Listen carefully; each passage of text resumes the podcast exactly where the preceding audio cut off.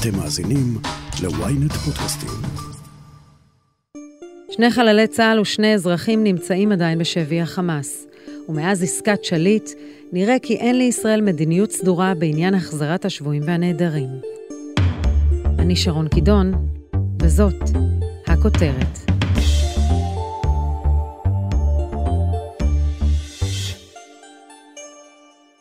היום תצא לדרך צעדת מחאה בראשות משפחת גולדין, בציון שמונה שנים לנפילתם בשבי החמאס של אורון שאול והדר גולדין, זכרם לברכה. משפחת גולדין בשיתוף משפחת שאול ומשפחתו של אברה מנגיסטו, עושות עוד צעד במאבק רב השנים שלהן להחזיר את החללים והשבויים, כאשר לטענתן אין כרגע כל התקדמות בנושא. דוקטור שמחה גולדין, אביו של הדר זכרו לברכה, מה מוביל אתכם לצאת לצעדה? אנחנו מחכים שהמדינה והצבא יביאו את סגן הדר גולדין, שנהרג ונחטף במבצע צוק איתן, ומאז ועד היום המדינה והצבא לא מביאים אותו חזרה, כפי שהבטיחו לנו ביום שהביאו לנו את הבשורה, ולכן החלטנו אחרי שמונה שנים ארוכות וקשות, לצאת לצעדה הזאת, כדי להראות לציבור שבין כפר סבא לעזה יש בסך הכל מאה קילומטר, ושממשלת ישראל לא עושה את מה שצריך לעשות בשביל להביא אותם. לא את הדר ולא את אורון. קודם כל לא יכולים להתפתח בהסכמים לשיקום רצועת עזה או כל מיני דברים מהסוג הזה, ללא שסוגיית השעון נפתרת. לא התננו את הפסקת האש בעניין הזה, אנחנו כן מתנים את כל ההתפתחות האחרת בנושא הזה. השבת הבנים. כן. רגע, תן לי להבין, לדייק אותך. השבת הבנים הוא תנאי לשיקומה של עזה? ודאי. שר הביטחון בני גנץ היה רמטכ"ל בעת צוק איתן. מצאתם אצלו אוזן קשבת יותר מקודמיו?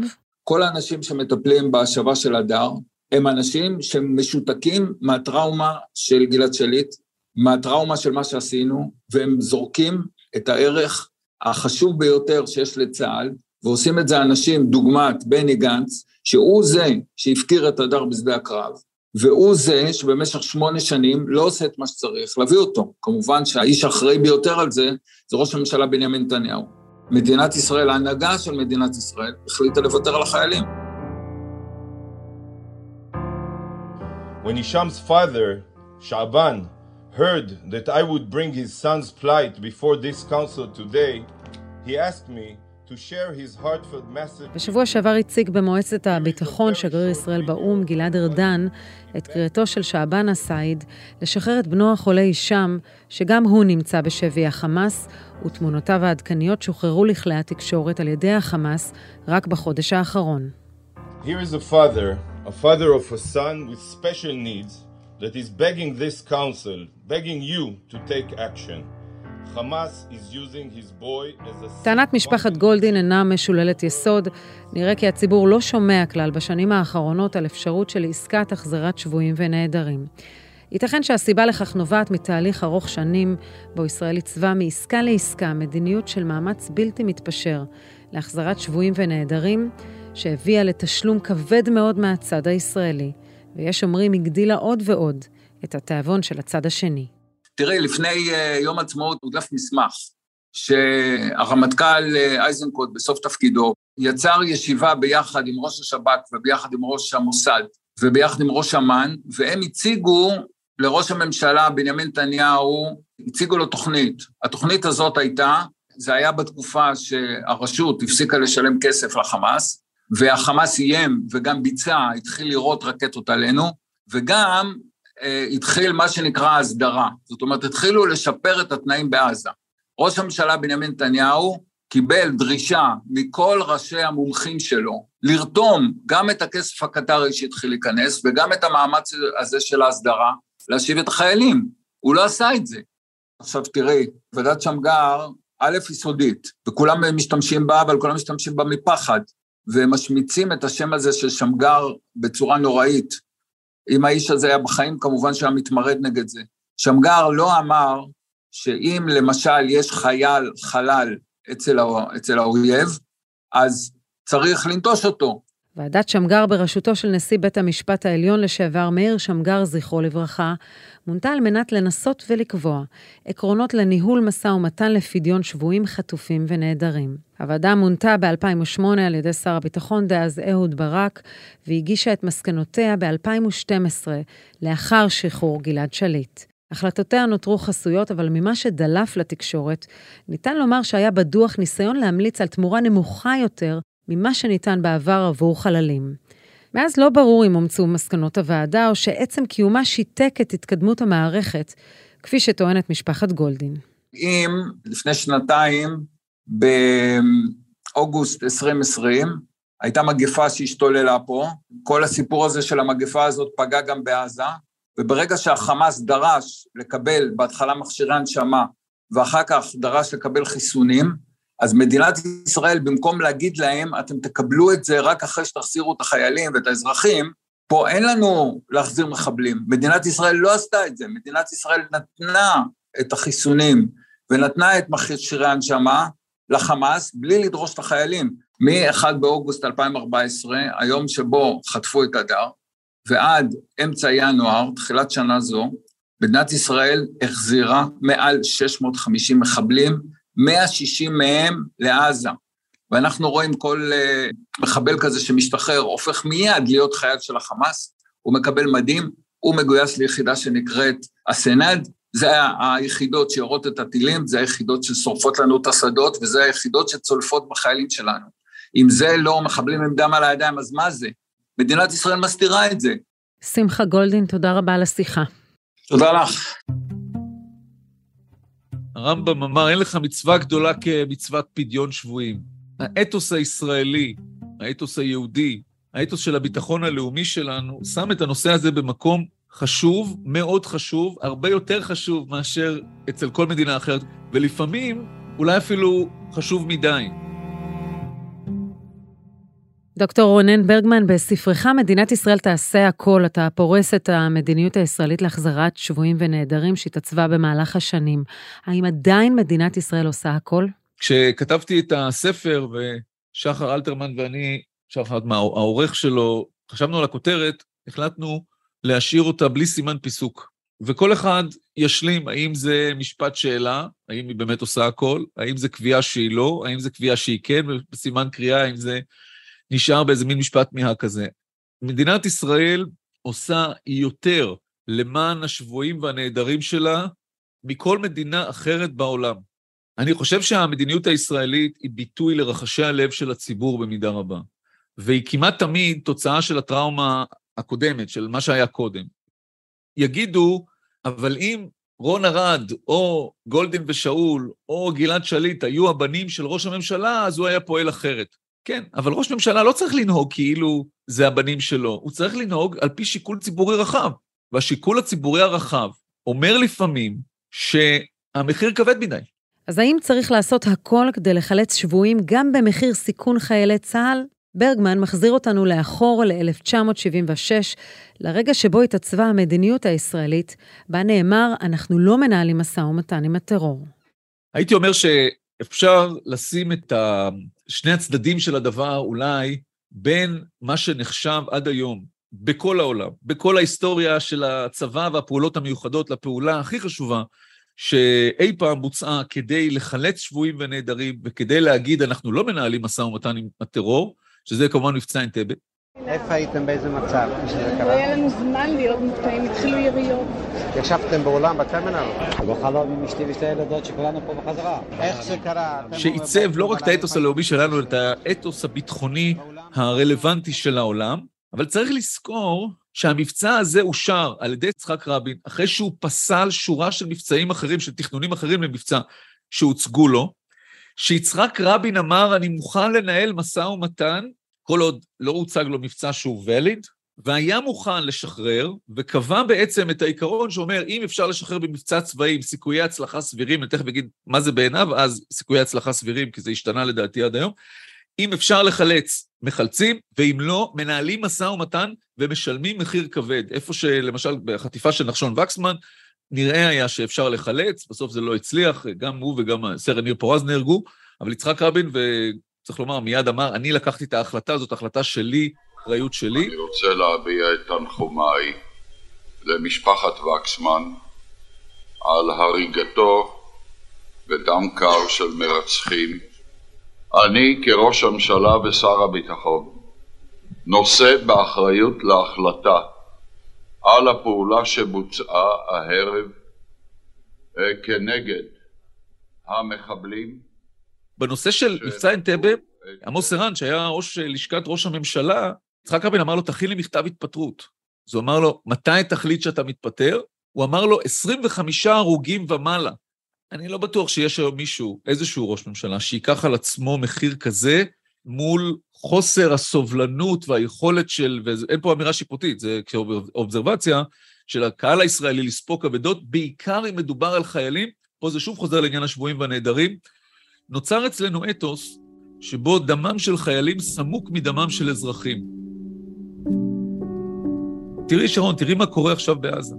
אנחנו שומעים כל כך הרבה על המאבק של משפחות גולדין ושאול, להחזרת הגופות של יקיריהן, כמובן אפשר להבין אותם, אבל ההדהוד של זה בכלי התקשורת, על שני אנשים שיודעים בוודאות ושכך הוכרז על ידי צה"ל, שהם אינם בין החיים, יש הוכחות פורנזיות חדות שאין בלתן, ושוב אנחנו מדברים, השיח חזר מלדבר על גופות של חיילי צה"ל, שמאוד חשוב להחזיר אותם, אבל הם עדיין גופות של חיילי צה"ל, צריך להחזיר את הבנים הביתה, ולעומת זאת כל כך מעט מדברים על שני האזרחים הישראלים שמוחזקים חיים בשבי החמאס במשך כל כך הרבה שנים. כי התפיסה שלנו היא, אנחנו שלחנו, אנחנו צריכים להחזיר.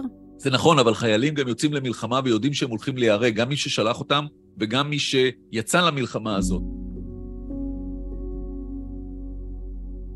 שלום, אני גלעד בנועם ואביב השליט, אח של הדס ויואל, שגר במצפה הילה.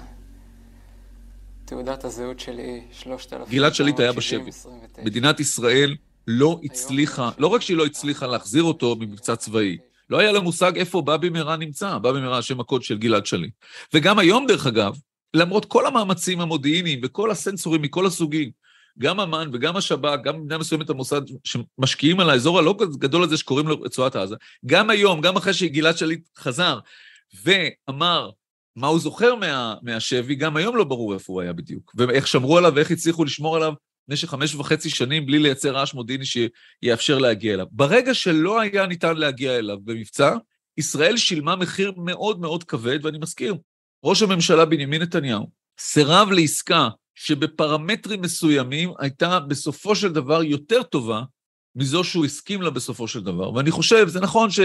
אומרים על נתניהו, זה בגלל המחאה החברתית, הוא רצה להסיט את תשומת הלב, אבל נתניהו גם ידע שהוא ישלם מחיר כבד מאוד בדעת הקהל על הדבר הזה, אפרופו הטראומה מעסקת ג'יבריל, ברגע שיש חייל חי בשבי, במוקדם או במאוחר, בדרך כלל במאוחר, כל ראש ממשלה ייכנע ללחץ. אפשר לייצר נוסחאות של מה כן ומה לא עושים, כאשר מנהלים משא ומתן על שבויים ונעדרים? לא, כי זה כל כך מורכב, כי בסוף יש הרבה מאוד שיקולים אחרים, כי אתה הרי לא רק מנהל מסע ומתן של גולגולות, אתה מנהל מסע ומתן שיש בו עוד כל מיני רכיבים, למשל הקלה בכל מיני דברים שקשורים לסגר. במסעים ומתנים של ג'יבריל ניסו לחטוף, היה אחד בן דוד של ג'יבריל, קראו לו בושנק, ואמרו נחטוף את בושנק ונצליח... להפעיל לחץ על ג'יבריל, שעד עכשיו היו, עד אז היו ברשימה שלו אלף מאה וארבע עשרה מחבלים הכי גרועים, אנחנו זוכרים את קוזו אוקמוטו ששוחרר, מבצע הטבח במערת יפה בן גוריון ב-שבעים ושתיים, אבל היו הרבה, באמת, אנשים הכי גרועים בישראל, לא עלה על דעתה לשחרר את האנשים האלה כשהרשימה הגיעה, ואז אמרו, בוא נעשה לג'יבריל את מה שבזמנו עשו לנשיא אסד, חפז אל אסד, אבא של הנשיא דהיום, ב-אלף תשע מאות שבעים, סיירת מטכ"ל, יצא לסדרה של מבצעי ארגז כדי לחטוף גנרלים סורים, כדי להחליף אותם בטייסים שאסד סירב לשחרר, וזה הצליח לפחות באופן חלקי, אמרו בוא נעשה את אותו דבר לג'יבריל, ואמרו לבושנק הנעל שכנראה עסק בעניינים פחות אידיאולוגיים מהדוד שלו, שהוא יוצא לאיזה סוף שבוע בחול עם כימיקלים לא חוקיים ומין קבוצתי, הוא די שמח, במקום זה נחת בישראל במתקן החקירות של חמש מאות וארבע, ומשם הוא התקשר לג'יבריל, אמר לו, שמע, אני בכלא של הציונים, תשחרר אותי. וג'יבריל לא נעלם ולא התבלבל, פשוט הוסיף את שמו לרשימה, ואמר שהוא דורש לשחרר גם אותו, והוא שוחרר בסופו של דבר, וצריך להבין למה הוא שוחרר, או למה כולם שוחררו, למה עסקת ג'יבריל יצאה אל הפועל, כי הייתה אישה אחת. מרים גרוף, אמו של חייל הנחל החטוף יוסף גרוף, הייתה הראשונה שלימדה אותנו מהו מאבק ציבורי. יצחק רבין הודה לפני עסקת ג'יבריל, כי היה לו קשה לעמוד בפניה. כל משפחה שיצאה לרוע מזלה למאבק אחר כך, זכרה היטב את התקדים. מרים גרוף הבינה שהמפתח לשחרור השבויים והנדרים הוא לא ב- בלחץ על הוותיקן, או על הגרמנים, או על האום, בכל הטיולים שצהל היה מממן עבורם. אלא שהוא נמצא בתל אביב ובירושלים, בקריה ובמשרד ראש הממשלה, במשרד הביטחון. היא עלתה לשידור אצל אלכס אנסקי ב-שבע אפס שבע, הייתה אז תוכנית מיתולוגית. ואלכס אנסקי שהבין את הרגע, השאיר אותה שם חצי שעה. אחרי זה הבינה את הכוח, ואומר לי איתן אבר עליו השלום, שהיה אז ראש הלשכה של, שליווה באופן מאוד מאוד קרוב את רבין, הוא אומר, שמע, האישה הזאת, מרים גרוף, לא בחלה באמצעים, היא קפצה על האוטו של רבין, היא השתתחה על, ה, על הרצפה, אז לא היה הבטחה כמו היום, על הרצפה, היא קפצה על השולחן שלו, היא צעקה, היא התראינה, הייתה שלישייה שניהלה אז את המדינה, יצחק שמיר ראש הממשלה, ושמעון פרס ראש הממשלה לחליפין, ויצחק רבין שר הביטחון. אלה שלושה אנשים שראו כמה דברים, אנשים קשוחים שעמדו בהרבה מאוד לחצים, כל אחד בשיטותיו, אבל בסופו של דבר, משפחות השבויים והנעדרים הבינו שהמפתח קודם כל נמצא בישראל, ופה הם מנהלות את עיקר המאבק שלהם, וצריך לומר, זה אפקטיבי. דוקטור רונן ברגמן, תודה רבה על השיחה. תודה. איך מנהלים מסע ומתן עם אחיו של רב מחבלים? הודעה קצרה, ומיד נמשיך עם הכותרת. ynet פלוס החדש עם הסיפורים הכי מעניינים ומיטב הכותבים. חודש ראשון בחמישה שקלים ותשעים בלבד. למצטרפים חדשים כפוף לתנאי השימוש. לומר שהכל תקוע זה תוצאתית נכון, אין, אין תוצאה. ובעיניי הנושא של שבויים ונעדרים הוא אחד הנושאים היחידים בעולם, שיש בו חד משמעית רק מבחן אחד, מבחן התוצאה. אז כל עוד אין תוצאה, כל מה שאומרים נכון. עורך הדין אורי סלוני, שימשת כיועץ שר הביטחון לענייני השבויים והנעדרים, תחת יצחק רבין, משה ארנס, אהוד ברק, שמעון פרס, יצחק מרדכי, שאול מופז, בנימין בן-אליעזר, שלושים שנות ניסיון בתחום. אז אולי תחלוק איתנו איך התעצבה המדיניות הישראלית לאורך השנים בהקשר של משא ומתן בעניין שבויים ונעדרים.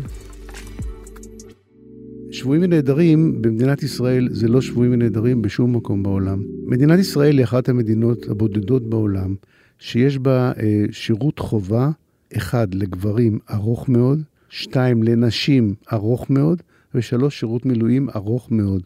וזה אומר שמדינת ישראל יש בה אה, שירות שבו אה, המדינה על פי חוק מגייסת אנשים, שולחת אותם להילחם.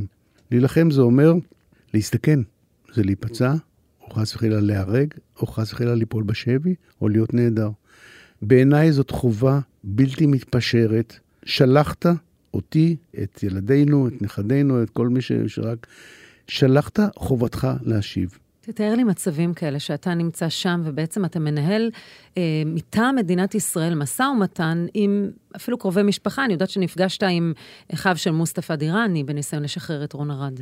אה, אני ב- בשנות ה-תשעים השתתפתי באחד המבצעים אה, עם המוסד, ובמפגש הזה אני הצלחתי להגיע למפגש כתוצאה באמת מפעולה מדהימה של אנשי המוסד באירופה, בדנמרק זה היה, להגיע לאחים של מוסטפה דירני, שהוא האדם שחטף את רון ארד והחזיק בו תקופה מסוימת, ופשוט הגעתי כמעט מפי הגבורה, משהו לא אליו אישית, אבל, ופגשתי אותם כמעט במשך שנה, מה שנקרא הלוך וחזור, במהלך שנה אני עזבתי את כל עיסוקיי, הייתי באמצע המשפט הגדול של החיים שלי, משפט הבנקאים, והייתי שבועיים נוסע לדנמרק, חוזר, דיונים ועניינים עם, עם המון המון אנשים שהיו על יד. הדבר היחידי שעשיתי לבדי, זה היה את המפגש. כל היתר היה המון המון אנשים שעזרו והבטחו וכל מה שצריך, והעניין הזה לא פורסם במשך כמעט עשרים ושמונה שנים. מדינת ישראל עושה ויתורים לא רק עבור השבויים והנעדרים, גם לא פעם עבור מידע מודיעיני חשוב.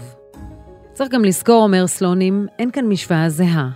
ישראל היא מדינה ריבונית, והיא נאלצת לנהל לא פעם משא ומתן עם גופים שקשה מאוד לאמוד את רמת האמינות שלהם. עכשיו, הנושא הזה של חילוץ מידע, זה הנושא בעיניי, הוא הנושא של שבויים ונעדרים. הוא חשוב שכולנו נדע אותו. אדם שהוא נעדר, להבדיל משבוי, זה אומר שמדינת ישראל, אלה שעוסקים בזה, בעיקר משפחתו, לא יודעים לעתים אם הוא חי או מת. לא יודעים אם הוא, אם הוא נמצא בידי, מה שנקרא, אנשים שעושים לו דברים רעים, או לא, לא יודעים כלום. וזה המושג שנקרא אי-ודאות. אני חושב שכשאת אה, יושבת מולי, ומכירה את זה כמו כל עם ישראל, אני חושב שאת יודעת מה זה אי-ודאות. אי-ודאות זה המושג הכי קשה בעולם. הוא יותר קשה מהוודאות הגרועה ביותר שישנה. אבל כשאדם חי בוודאות, ותחשבי על הנפשות שאת מדברת עליהן היום, או שאני מדבר איתך היום, יש כאלה שמדברים על עשרות שנים, ש... של מחשבות, של... של הכל, של דמיונות, של אולי. של אולי כן, אולי לא, ואם כן, אז באיזה מצב, ואם כן, אז, אז תגידו לי כבר. לכן העולם המושגים הזה הוא לא עולם של מדיניות ושל כללים ודברים כאלה, אלא בעיניי כל מקרה לגופו, ממש כל מקרה לגופו. אבל החובה, החובה הזו בעיניי היא טרמינלית, היא, היא מוחלטת. שלום, מסיף אחד. מסיף אחד. אנחנו שבע דקות לנחיתה, מחזירים את גלעד הביתה.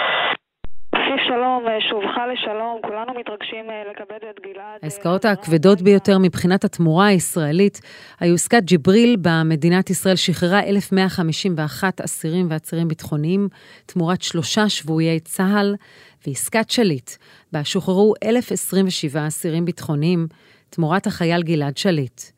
ואכן, אלו היו העסקאות הכי שנויות במחלוקת, אבל מבחינת עורך הדין סלונים, המחיר והתקווה היו שווים הכל. בעסקת ג'יבריל, מדינת ישראל החזירה ל, ל, לביתו גם את חזי שי. חזי שי נפל בשבי בקרב סולטן יעקב שלוש שנים לפני כן. כעבור תקופה לא ארוכה שהיה בשבי, ולא ידעו כלום עליו, באו לאשתו, איריס, ואמרו לה, הוא לא בין החיים. שבי שבעה, היא הייתה אז בהיריון. ואיריס אמרה להם, ואלוהים יודע מאיפה זה בא לה. איריס אמרה להם, יש לכם הוכחה? אתם יודעים בוודאות שהוא מת? אמרו לא, ודאות לא.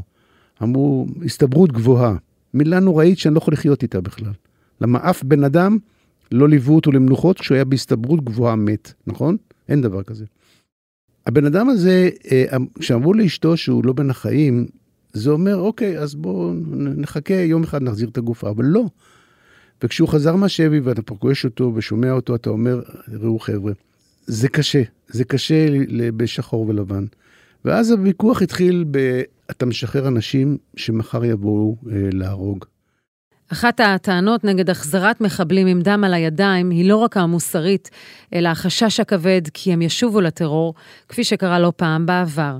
מבחינת סלונים זה לא כל כך שונה משחרור מוקדם של אסירים פליליים. אני רוצה לומר משהו פילוסופי, אם מותר לי. אני עורך דין במקצועי. וכולנו, גם אלה שלא עורכי דין יודעים, שבכל מערכות המשפט, למשל, בעולם, אנשים שקיבלו מאסר עולם, אנשים שקיבלו עונש של חמישים שנות מאסר, הנקלים ביותר, רוצחים שפלים, פדופילים, אנסים, הם אחרי שני שליש הולכים הביתה. ואז החברה מצאה כללים, מה קורה כשהם הולכים הביתה, אבל הם הולכים הביתה. זה לא אומר שאני מסכים לעסקות, לעסקות מסוג מסוים, אבל החובה הזאת שדיברתי עליה בתחילת דבריי, בעיניי, היא כל כך, הייתי אומר, מוחלטת בעיניי, שאני אומר, לי לא אכפת לשחרר כמו שמשחררים בחברות האזרחיות, כולל בישראל, רוצחים, אנסים וזה, ולאחד להשגיח עליהם, ובית לפגוע בהם, הם חוזרים למחרת בבוקר. הזיכרון הקולקטיבי הישראלי לא שוכח את הטראומה של יצחק רבין, שסירב כשר ביטחון לקיים עסקה עם ארגון אמל, שהחזיק באותה עת בנוות רון ארד, בעקבות הביקורת על עסקת ג'יבריל. לאחר מכן ארד כבר נעלם, ועד היום לא נודע גורלו. גם אם רבין הרגיש מאוד מאוד לא טוב, ואני יודע שהרגיש נורא והיום, כולל עדויות של, של אנשים שהיו קרובים אליו, ואני הייתי מאוד מקורב, אז הוא הרגיש נורא. אבל מצד שני, לבוא ולומר שזה שבא אלינו, האדם שבא אלינו, היה בשלב שבו הוא אמר לנו, חבר'ה, הנה רון ארד, הנה ההוכחה שהוא, שהוא בשליטתי המלאה, ו, וזה מה שאני רוצה, ו, ואת זה תקבלו, והנה עובדה שלא הגיעו במשא ומתן הזה, למה שהיה למשל בגלעד שליט, מה שקורה בכל אדם שהוא נעלם, לא הייתה תמונה של רון ארד ביום שהבן עוולה הזה אמר, אני רוצה עוד מיליון ועוד מיליון ועוד עצורים, ובעצם, איך רואים, זה מסע ומתן. אבל לא ראיתי באותו יום עיתון עם תאריך אותו יום של רון, שהוא בשליטתו. ואני חייב לומר שבמהלך השנים נתקלתי בראשי מדינות, באנשים שעסקו בזה ברמה הכי גבוהה שיכולה להיות, ולא הבן עוולה הזה שעליו מדברים, שניהלו מסע ומתן, אבל בשביל לנהל את המסע ומתן בעניין הזה, אתה צריך להגיע לאיזושהי נקודה, שאתה בא, אתה אומר, אוקיי, אני מקבל את הדרישות שלך, תראה לי שהנכס בידך. השלב הזה, בעניין הזה, עדיין לא הגיע אז. אני רוצה ברשותך לדבר על נושא הרגיש של החללים. כן. בת יערד צוטטה כמי שאמרה שהיה ורון מת, אין צורך שתחזירו אותו. משפחת גולדין ומשפחת שאול מדברות על החזרת חללים, הם אומרים לא תמורת מחבלים עם דם על הידיים, אבל אפשר בכלל לייצר איזושהי נוסחה לגבי החזרת חללים? בעיניי כל מקרה לגופו, אני מכיר את המסקנות של ועדת שמגר, מאוד מכבד, אני חושב ששמגר ואלוף עמוס ירון ופרופסור קשר, אנשים מעולים והופעתי בפניהם, אתה יכול לקבוע כלל קדוש, שאתה אומר, אני אה, מנהל מסע ומתן, מה שנקרא, אה, ככה או אחרת, בצורה כזאת או אחרת, ואני אני, אה, ב- בעיקרון לא רוצה לשחרר מחבלים, אבל לקבוע שזה הכלל שתפעל על פיו, וכזה ראה וקדש, קשה לי להאמין שאפשר לעשות.